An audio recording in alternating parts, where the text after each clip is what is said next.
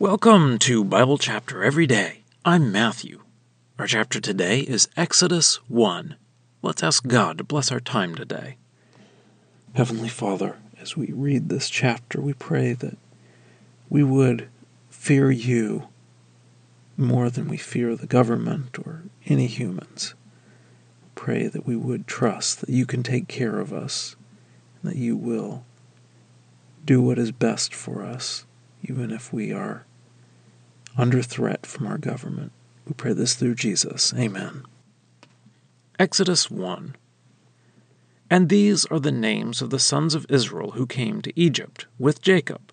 They each came with his family: Reuben, Simeon, Levi, and Judah, Issachar, Zebulun, and Benjamin, Dan and Naphtali, Gad and Asher.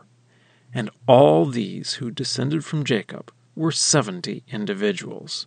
And Joseph was in Egypt. And Joseph died, and all his brothers, and all that generation. And the Israelites were fruitful, and multiplied, and were many, and were very, very numerous. And the land was filled with them. And a new king rose over Egypt, who did not know Joseph. And he said to his people, "Look, the people of the Israelites are greater and more numerous than us. Come, we must deal shrewdly with them, lest they become many. And when war happens, they also will join our enemies and will fight against us and go up from the land." And they appointed commanders of forced labor over them, in order to oppress them with their forced labor. And they built storage cities for Pharaoh, Pithom and Ramses. And as he oppressed them, so they became many, and so they spread out. And the Egyptians were afraid because of the presence of the Israelites. And the Egyptians ruthlessly compelled the Israelites to work. And they made their lives bitter with hard work, with mortar and with bricks and with all sorts of work in the field, with all their work in which they ruthlessly enslaved them. And the king of Egypt said to the Hebrew midwives, of whom the name of the one was Shiphrah, and the name of the second was Puah, and he said, "When you help the Hebrews give birth, you will look upon the pairs of testicles. If he is a son, you will put him to death, and if she is a daughter, she will live." But the midwives feared God, and they did not do as the king of Egypt had said to them. They let the boys live. And the king of Egypt summoned the midwives, and he said to them, "Why have you done this thing and let the boys live?" And the midwives said to Pharaoh, "Because the Hebrew women are not like the Egyptian women, because they are vigorous. Before the midwife comes to them, they have given birth." And God did the midwives good, and the Israelite people became many and were very numerous. And so, because the midwives feared God, he gave them families. And Pharaoh commanded all his people, saying, "Every son who is born you will throw into the Nile, and every daughter you will let live." Well, that's the reading. Let's dig in. You can see how the word Exodus is related to the word exit. It comes to us from the Greek translation of the Old Testament, and it means to go out or to exit. They named it that because the people of Israel exited Egypt in this book. But it wasn't quite as easy as just getting up and walking out. It is only accomplished by God's power, as we will see.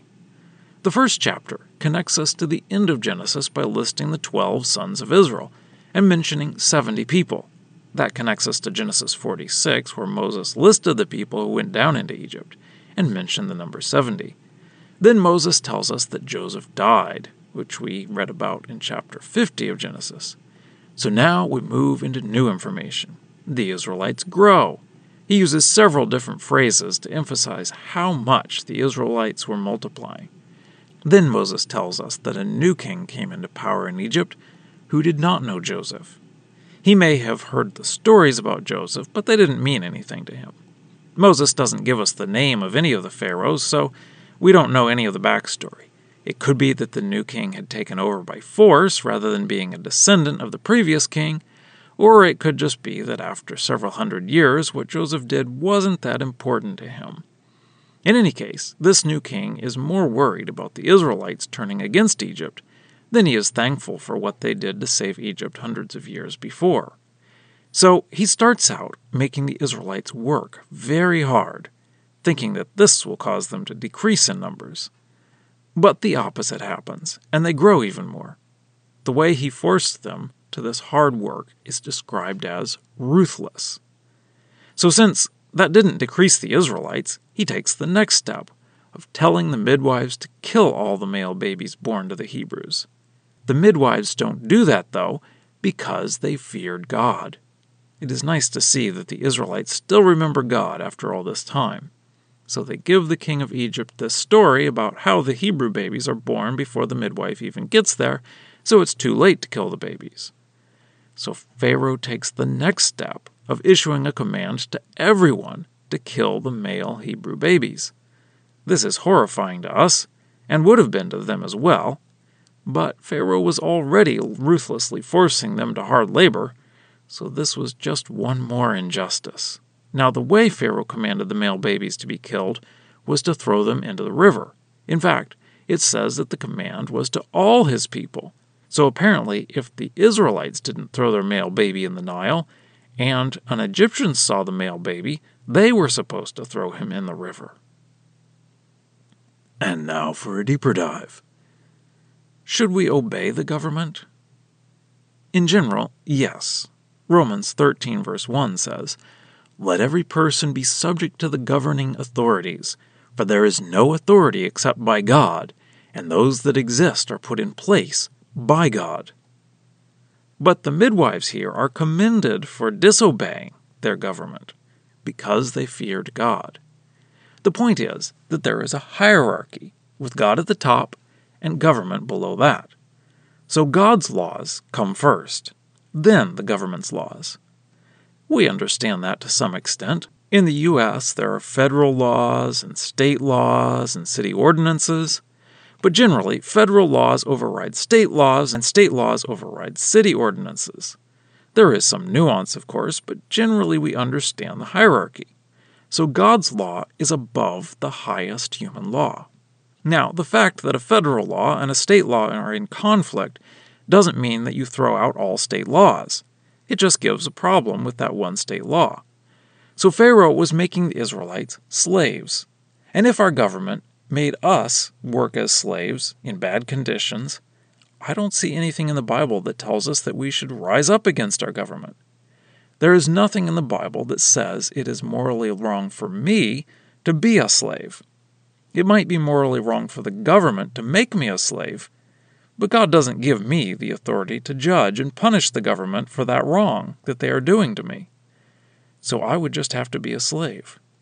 But then, if the government tells me to murder babies, I do see a conflict with God's law. God said not to murder. So I'm going to have to follow God's law rather than the lower government law there. But that doesn't give me the right to throw out all of the government's laws because one of them is in conflict with God's law.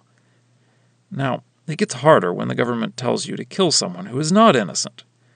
For example, if the government told me I had to give lethal injections to people convicted of murder, I do not see that it is a sin against God's law.